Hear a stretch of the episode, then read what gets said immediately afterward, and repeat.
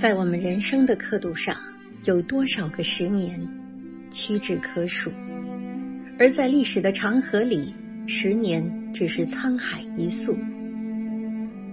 苏轼曾经写下“十年生死两茫茫，不思量，自难忘”，那是时间对爱情的一份追忆。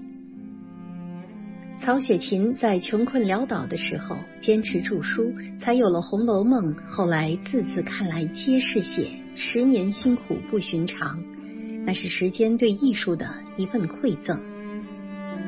路遥在平凡的世界里以十年为跨度，书写了命运跟随时代的变迁，那是时间对社会的一份洗礼。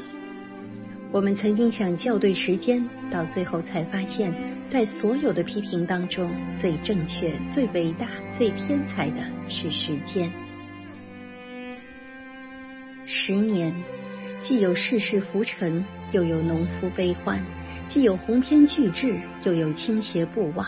正所谓日月呼其不淹兮，春雨秋其待续。